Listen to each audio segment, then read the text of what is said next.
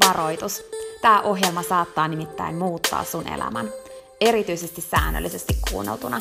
Tämän ohjelman tarkoitus on laittaa sut ajattelemaan sun elämää, elämään sun oman näköistä elämää, olemaan piittaamatta siitä, mitä muut ajattelee, uskaltamaan sanomaan ei asioille, jotka ei edistä sun unelmaa tai tee sulle muuten hyvää. Tämä ohjelma on sua varten. Mun nimi on Peppina Meronen ja tää on Dream Talk.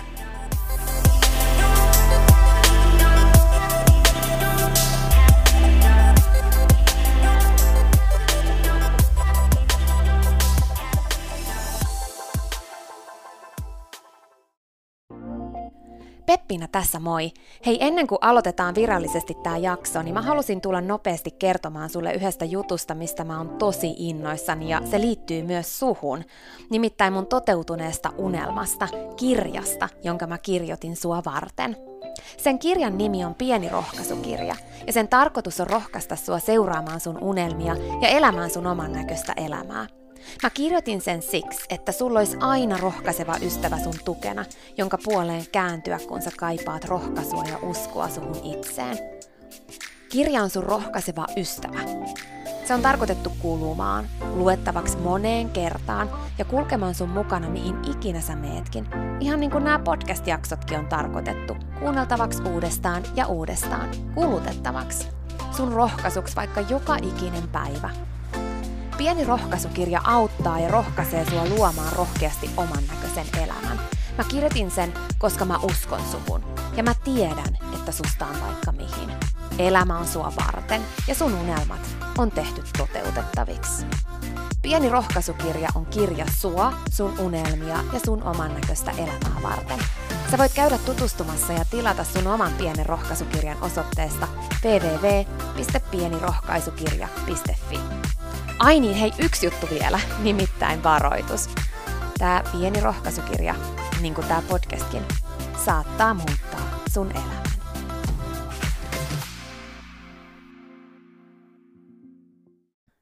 Me eletään niin usein sitkuelämää ja siirretään ja siirretään niitä asioita, mitä me oikeasti haluttaisiin tehdä, nähdä ja kokea. Niitä meidän unelmia, niitä meidän todellisia ilon lähteitä, mitkä tois meille iloa, niin me siirretään niitä eri syistä. Voi olla syynä se, että ei satu vielä tarpeeksi. Voi olla syynä se, että ei uskalla vielä. Voi olla syy se, että nyt on kaikki kuitenkin ihan ok, niin rohkeus tehdä siirto muuhun suuntaan voisi olla riski siihen, että tapahtuu jotain – joka vie tilanteen huonommaksi kuin mikä se oli, koska se kuitenkin oli jo ihan ok. Ja sitten me päädytään elämään ihan okta. Mä en usko siihen, että aito onnellisuus voi tulla ihan ok kautta. Mä uskon tosi vahvasti siihen, että jos me uskalletaan seurata sitä, mitä meidän aito tahtotila on, niin me saavutetaan silloin vasta aitoa onnellisuutta. En mä sano sitä, että ei voisi olla onnellinen muuten. Kyllähän onnellisuutta saa niistä pienistä hetkistä ja nimenomaan sitä hedonista onnellisuutta. Mutta se, että jos me halutaan tavoitella sitä, että me elettäisiin meidän oman näköistä elämää, niin on välttämätöntä uskaltaa heittää se sitkuttelu roskikseen ja aloittaa oikeasti tekeminen ja uskaltaa hypätä pois sieltä, missä on ihan ok. Mulle tulee tässä aina mieleen se tarina, minkä mä oon varmaan sullekin kertonut jo tosi monta kertaa, mutta mäpä kerron sen uudestaan, koska se on mun mielestä niin hyvä. Tai oikeastaan kaksi tarinaa. Ensimmäinen on se, että kun se koira makoilee pihalla ja ulisee ja ohikulkija menee ohi ja kysyy, että miksi toi ulisee noin, että sitä sattuisi, niin se omistaja sanoi, että se makaa naulan päällä.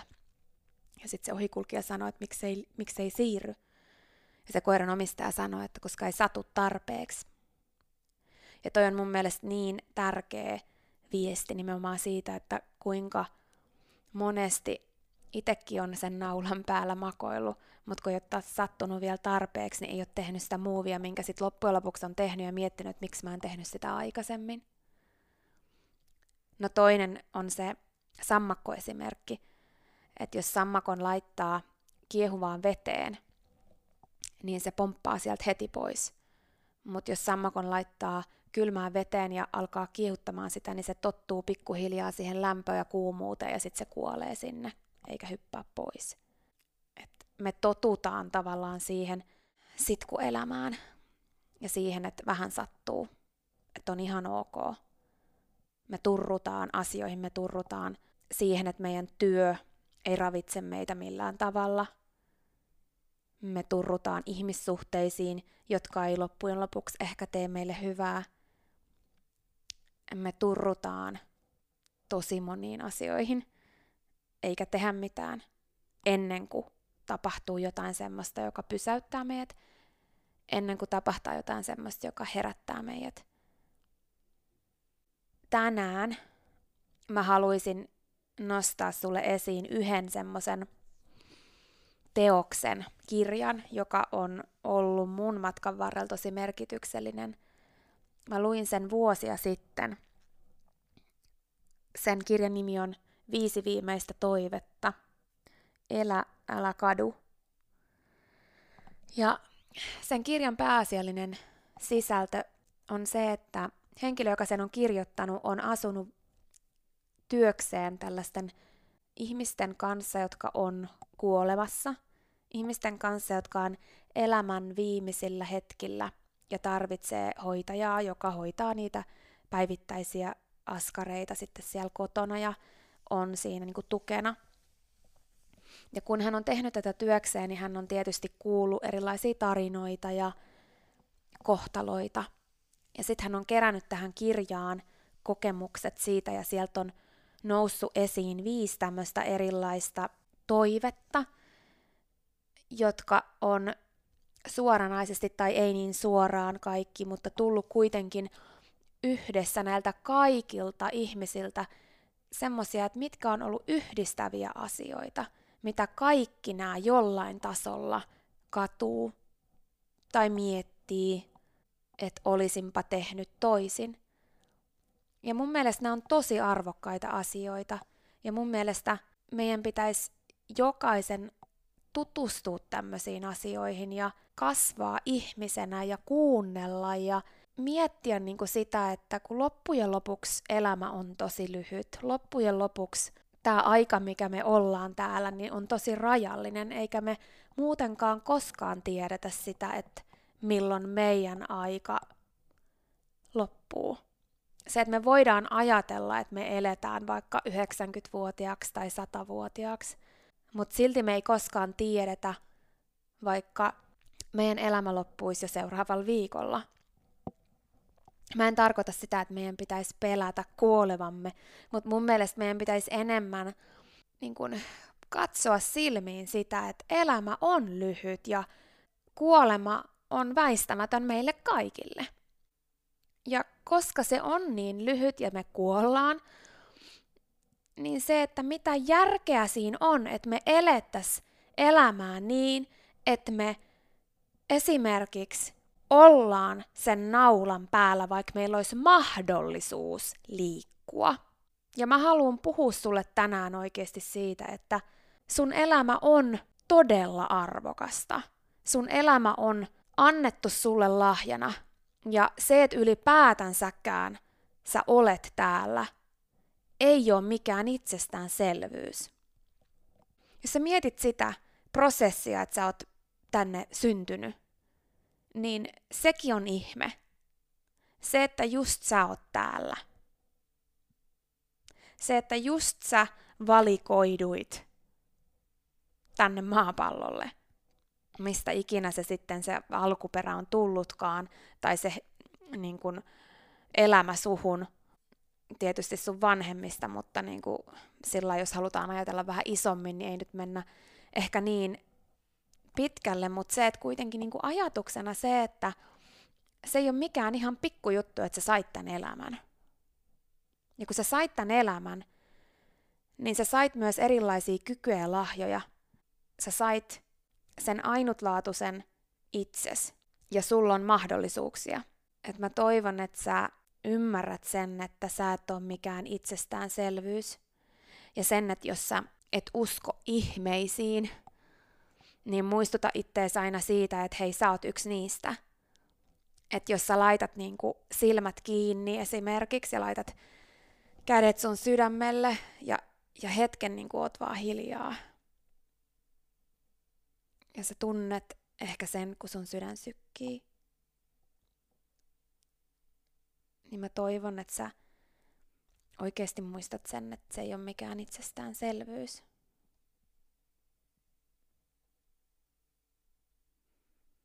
Se ei ole mikään itsestäänselvyys, että sä oot hengissä, että sä hengität ja että sun sydän sykkii. Se ei ole itsestäänselvyys. Sä et ole itsestäänselvyys. Ja että sun elämä on tosi arvokasta.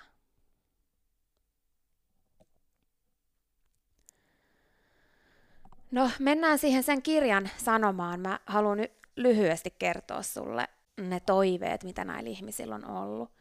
Ensimmäinen on ollut se, että olispa mulla ollut rohkeutta elää uskollisena itselleni, eikä muiden odotusten mukaan. Nyt jos sä mietit sun omaa elämääni, niin miten sä niinku ajattelet tästä lauseesta? Onko sulla rohkeutta tällä hetkellä elää uskollisena sulle itselle, eikä niin, että sä elät muiden odotusten mukaan? Jos sä mietit kaikki eri sun elämän osa-alueita, sun työ esimerkiksi, sun mitä sä teet vapaa-ajalla, sun ihmissuhteet, mitä sä tavoittelet elämässä, mitä sä haluat tehdä, niin onhan sulla rohkeus elää uskollisena sulle itselle. Vai mietiksä liikaa sitä, mitä muut ajattelee, ja annaksä muiden ajatusten vaikuttaa siihen, että mitä sä oikeasti teet? Mä muistan, tuossa kirjassa oli semmoinen nainen, joka, joka sitten oli tässä saattohoidossa, ja hänellä oli käynyt niin, että hän oli koko elämänsä elänyt tämmöisessä tosi huonossa liitossa, missä hän oli voinut tosi huonosti – ja haaveilu ja unelmoinut vaan siitä, että olisi vapaa ja saisi tehdä mitä oikeasti haluaa. Ja sitten kun kävi niin, että tämän naisen mies, joka oli sitten pitänyt häntä sen koko elämän vähän niin kuin kahleissa ja sillä että tämä nainen oli vähän niin kuin ollut semmoinen, joka vaan toteuttaa tämän miehen juttuja eikä ollenkaan tehnyt mitä oikeasti itse, itse halusi eikä voinut hyvin – Eli oli ikään kuin sen naulan päällä makasi tai, tai oli siellä kattilassa sammakkona, joka on laitettu sinne kylmään veteen, joka aletaan, laitetaan kiehumaan. Niin sitten kun kävi se, että tämän, tämän naisen mies otettiin hoitokotiin, että hän meni sen verran huonoon kuntoon vanhempana henkilönä, niin sitten tota, tämä nainen ikään kuin sai sen vapauden, mutta kun sai sen vapauden, niin sairastui se sairastuminen aikaa sai sen, että mikään niistä asioista ei ollut enää mahdollista, mitä hän olisi halunnut tehdä. Ja sitten hän eli koko loppuelämänsä miettien sitä, että miksi mä elänyt niin kuin mä tahdoin.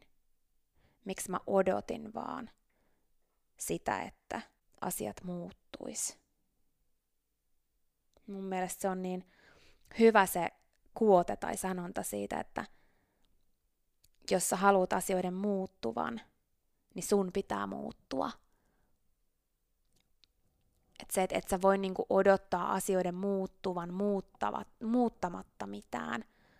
Et jos sä jätät sun elämän sen armoille, että muut muuttaisi jotain, niin sä oot sammakko kattilassa. Uskalla olla rohkea ja elää uskollisena sulle itselle eikä muiden odotusten mukaan. Mitä sä voisit enemmän tehdä – mitä sun pitäisi ehkä enemmän tehdä sun elämässä. Että sä voisit sanoa, että sä elät rohkeasti uskollisena sulle itselle. Missä asioissa sä mietit liikaa, mitä muut ajattelee tai miellytät muita. Etkä uskalla tehdä niitä päätöksiä, mitkä sä tiedät sun sydämessä, että sun pitäisi tehdä. No, sitten toinen toive mikä tästä kirjasta nousi sitten esiin, tai näiltä ihmisiltä, on se, että kumpa en olisi tehnyt niin paljon töitä.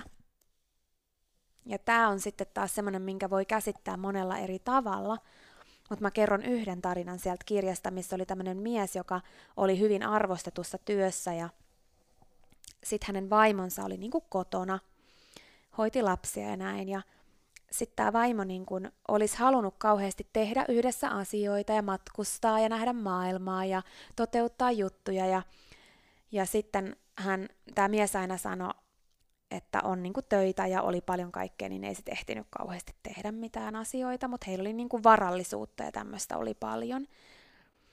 Ja sitten kun lapset oli lähtenyt kotoota, niin sitten pikkuhiljaa tämä nainen rupesi sanomaan sitten tälle miehelle, että hei, että, että jää eläkkeelle, että me pärjätään kyllä hyvin, että muutetaan sitten vaikka ihan pieneen asuntoon ja jos niin kuin on tarve, mutta että aletaan elämään elämää, mennään, nähdään ja tehdään juttuja. Ja sitten tämä mies aina sanoi, että, että joo, että sitten kun, että kerätään vielä vähän rahaa ja mä teen vielä yhdet kaupat ja sitä ja tätä ja tota. Ja sitten loppujen lopuksi tota, tätä jatku melkein 15 vuotta. Ja tämä nainen aina puhui siitä samasta asiasta ja sitten tämä nainen alkoi mennä vähän niin kuin surullisemmaksi ja surullisemmaksi. Ja yhtenä päivänä sitten, kun tämä mies tuli kotiin, niin tämä nainen oli siellä ihan itkusena ja, ja sanoi, niin kuin, että ihan oikeasti, että mä haluaisin tehdä asioita sun kanssa ja, ja näin. Ja sitten tämä mies ekaa kertaa sitten oikeasti pysähtyi sen ääreen ja mietti, että, että okei, että ehkä – että ei ollut niin kuin ymmärtänyt, miten surullinen tämä nainen on, koska oli niin kiinni siinä omassa työssä ja sen suorittamisessa. Ja sitten hän lupasi sille vaimolle, että vuoden päästä tästä päivästä mä lopetan. Että mä teen vielä yhdet isot kaupat. Ja sitten ja sitten tämä nainen alkoi suunnittelemaan sitä elämää, alkoi suunnittelemaan niitä matkoja, oli matkatoimistoihin yhteydessä ja joka kerta aina kun mies tuli kotiin, niin tämä nainen aina kertoi, että tämmöistä ja tämmöistä on sitten meillä kun sitä tätä tota ja neljä kuukautta sen jälkeen, kun tämä mies oli luvannut jäädä vuoden päästä pois, niin tämä nainen sairastui tosi pahasti ja menehtyi. Ja sitten tämä mies on nimenomaan ollut siellä saattohoidossa tämän kirjailijan kanssa ja sitten sanonut nimenomaan sitä, että kumpa mä en olisi tehnyt niin paljon töitä. Että se, että hän niin kuin myönsi sen, että olisi, oli sairastunut tavallaan siihen, että on tietty titteli ja on, on niin kuin joku asema ja, ja että myöskin se tunne, mikä tulee siitä, kun tekee taas uudet kaupat ja että siitä saa tietyllä tavalla merkityksellisyyttä ja hän, hän niin kuin siinä puhuu nimenomaan siitä, että ei ole mitään väärää haluta menestyä, mutta se, että elämässä kuitenkin se tasapaino on tärkeintä. Se, että ei ole mitään väärää haluta niin saada vaikka hyvä tilanne rahallisesti, mutta se, että sä et voi saa olla niin kuin riippuvainen sun esimerkiksi statuksesta tai siitä, että pitää saada aina vaan enemmän tai enemmän tai enemmän. Ja siinä sanottiin hienosti siinä kirjassa siitä, että me käytetään niin paljon aikaa suunnittelemalla tulevaisuutta, ja meidän onni, se niin kuin onnellisuus, riippuu jostain tulevasta. Tai sitten me kuvitellaan, että meillä on kaikki aika maailmassa – vaikka todellisuudessahan meillä on vaan tämä päivä ja tämä hetki. Että just se niin sitkuelämä. Että me ajatellaan, että aina on aikaa ja just joku työ vie niin helposti mennessään ja menestyminen ja statuksen tavoittelu ja semmoinen. Että on ihan ok haluta menestyä ja on ok tehdä töitä, mutta se, että se balanssi siihen, että on – mikä on oikeasti tärkeää elämässä ja että kun elämässä on muutakin kuin työ, elämässä on sun tärkeät rakkaat ihmissuhteet ja ne hetket, mitä sä elät sen sun arvokkaan elämän varrella. Ja sitten se, mitä tämä mies sanoi tämä nimenomaan, joka on ollut tässä haastateltuna tästä, että älä tee liikaa töitä, niin sanoo sitten elämänsä lopussa, että jos mä voisin jättää tähän maailmaan mitään hyvää mun oman perheen lisäksi, niin mä haluan jättää nämä sanat. Älä tee liikaa töitä, yritä säilyttää tasapaino. Älä tee työstä koko elämääsi. Ja tämän tämä mies oli sanonut just samana iltana, kun oli sitten menehtynyt.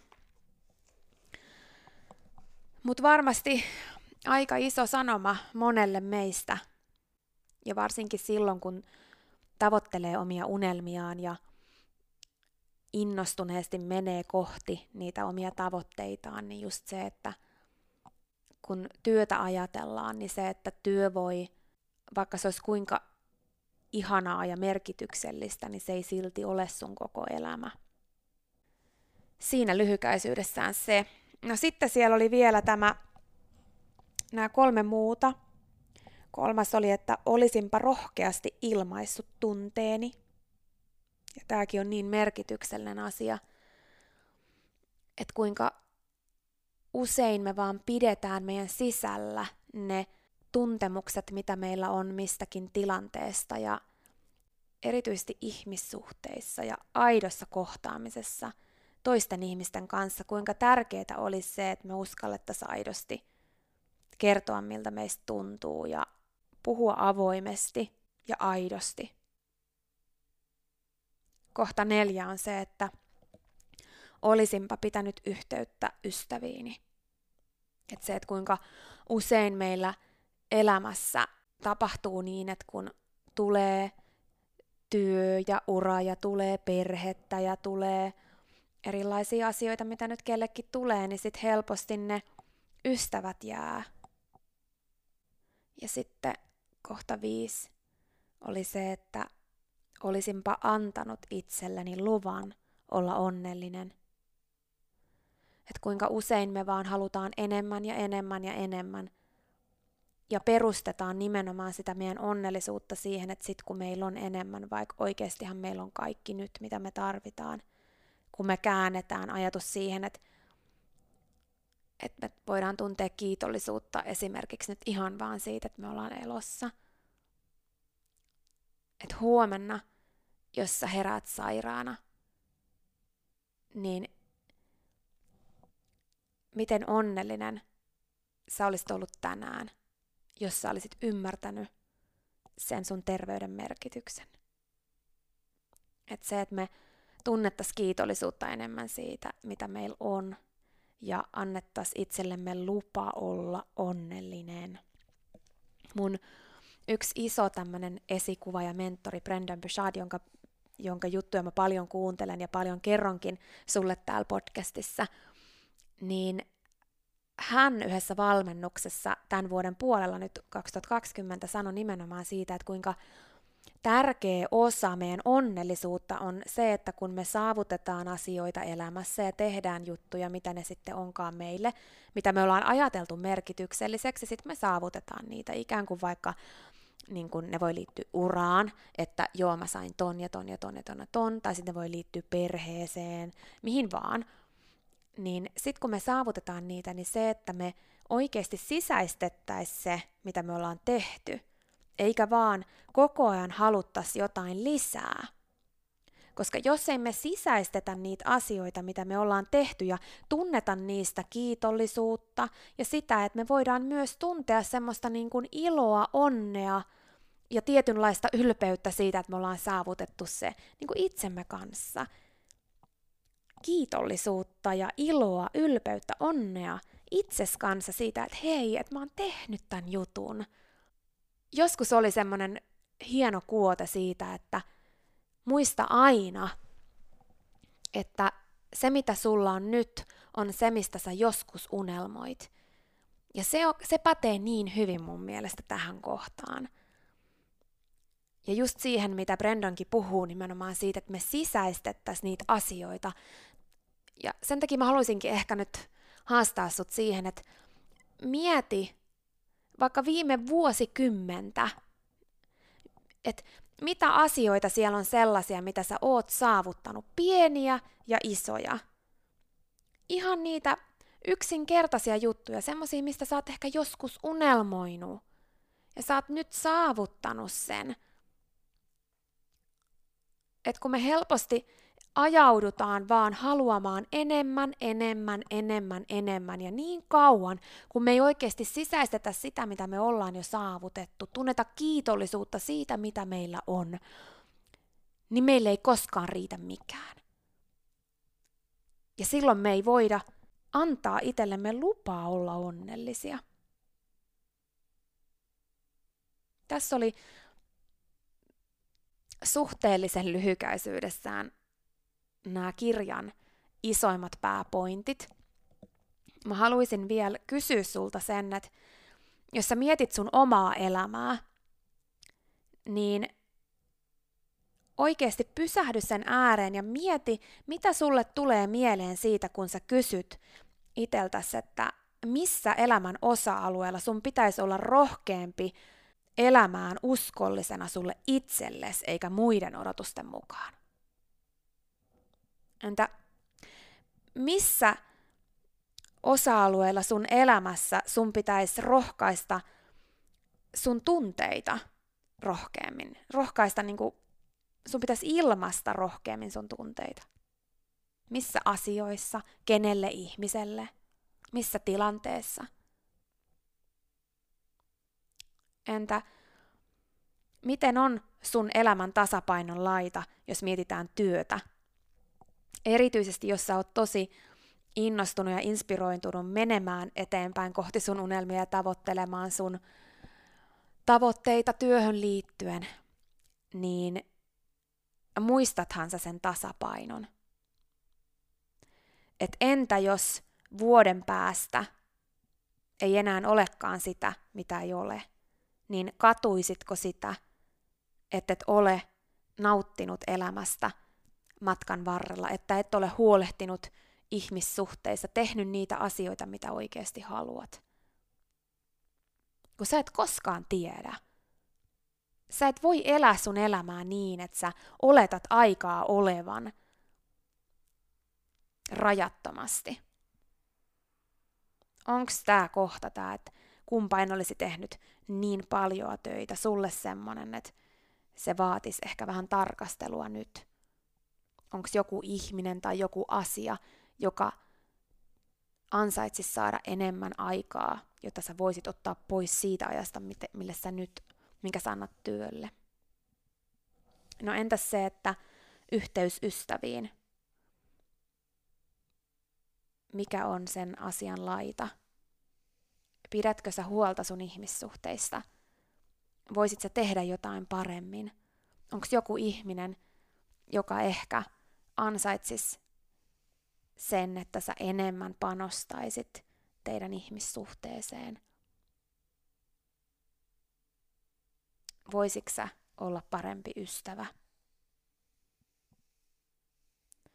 Nämä ystäväasiat on tosi tärkeitä ja se, että me mietitään myöskin sitä, että ketkä ihmiset on oikeasti meille merkityksellisiä – ihmissuhteet muuttuu, tilanteet muuttuu, mutta myöskin se, että ne ihmiset, jotka on sun elämässä tärkeitä ja arvokkaita, niin niitä ei voi eikä saa pitää itsestään selvinä. Ja on ok, jos tulee elämässä tilanteita, että huomaa, että nyt ei ole ollut resursseja tai mahdollisuuksia siihen.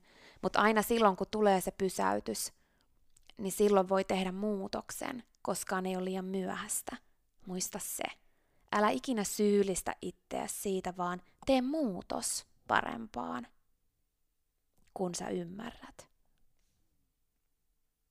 No sitten tää kohta viisi vielä, että annathan sä itsellesi luvan olla onnellinen. Mieti ne asiat, mitkä ehkä sun pitäisi nyt sisäistää viisi, viime vuosikymmeneltä, mitkä on mennyt hyvin. Ne asiat, mitkä on niitä, mistä sä oot joskus unelmoinut. Tunne niistä kiitollisuutta ja anna itsellesi lupa olla onnellinen nytku, eikä sitku. Siinä oli tämänkertainen jakso. Kiitos kun sä kuuntelit ja toivottavasti sä tykkäsit. Ja hei, jos sä tykkäsit, niin teethän palveluksen ja jaat tämän jakson tai tämän koko podcastin eteenpäin. Nimittäin jokainen suositus ja jako ja postaus on tosi arvokas ja auttaa levittämään hyvää ja rohkaisua eteenpäin. Ja auttaa myös siihen, että mä voin tehdä tätä sulle koko ajan enemmän. Sä voit ottaa vaikka näyttökuvan nyt ja jakaa sen somessa, tai vaikka viestinä jollekin sun ystävälle, jonka sä tiedät kaipaavan tätä jaksoa. Muista somepostauksissa täkätä Dream Talk. Mä katon ja luen jokaisen kommentin ja täkäyksen, ja ne merkitsee mulle ja Dream Talkille tosi paljon. Jaetaan rohkaisevaa sanomaa ja tehdään yhdessä tästä maailmasta parempi ja positiivisempi paikka, missä ihmiset elää oman näköistä elämää. Ja hei, jos sä todella oot sitä mieltä, että Dream Talk on super, niin sä voit auttaa vielä enemmän arvioimalla podcastin siellä, missä sä tätä kuuntelet. Anna vaikka tähtiä tai kirjoita kannustava kommentti tai positiivinen arvio Dream Talk podcastista. Usko tai älä, se oikeasti auttaa. Se auttaa tosi paljon. Jokainen kommentti, tähti, jokainen positiivinen arvio ja palaute auttaa siihen, että mä voin tehdä sulle tätä koko ajan enemmän. Ja Dream Talk podcast kehittyy ja kasvaa. Mä luen itse kommenteista ja palautteista ihan jokaisen. Kiitos siis ihan superisti, jos sä käyt antamassa sun arvion siellä, missä sä podcastia kuuntelet. Mä arvostan sitä isosti. Okei, mutta sitten vielä yksi tosi tärkeä, ihan juttu tähän loppuun. Nimittäin please muista, että sä oot rohkeampi kuin sä uskotkaan. Ja sua varten on olemassa vielä vaikka mitä ihanaa. Jokainen päivä, tänäänkin, on uusi mahdollisuus sua varten. Siihen asti, kun me kuullaan seuraavan kerran, niin muista, että sä oot kaikista tärkein. Ja se, että sä elät sun oman näköistä elämää, ei ole palvelus pelkästään sulle. Se on palvelus myös kaikille muille. Usko suhun ja sun unelmiin.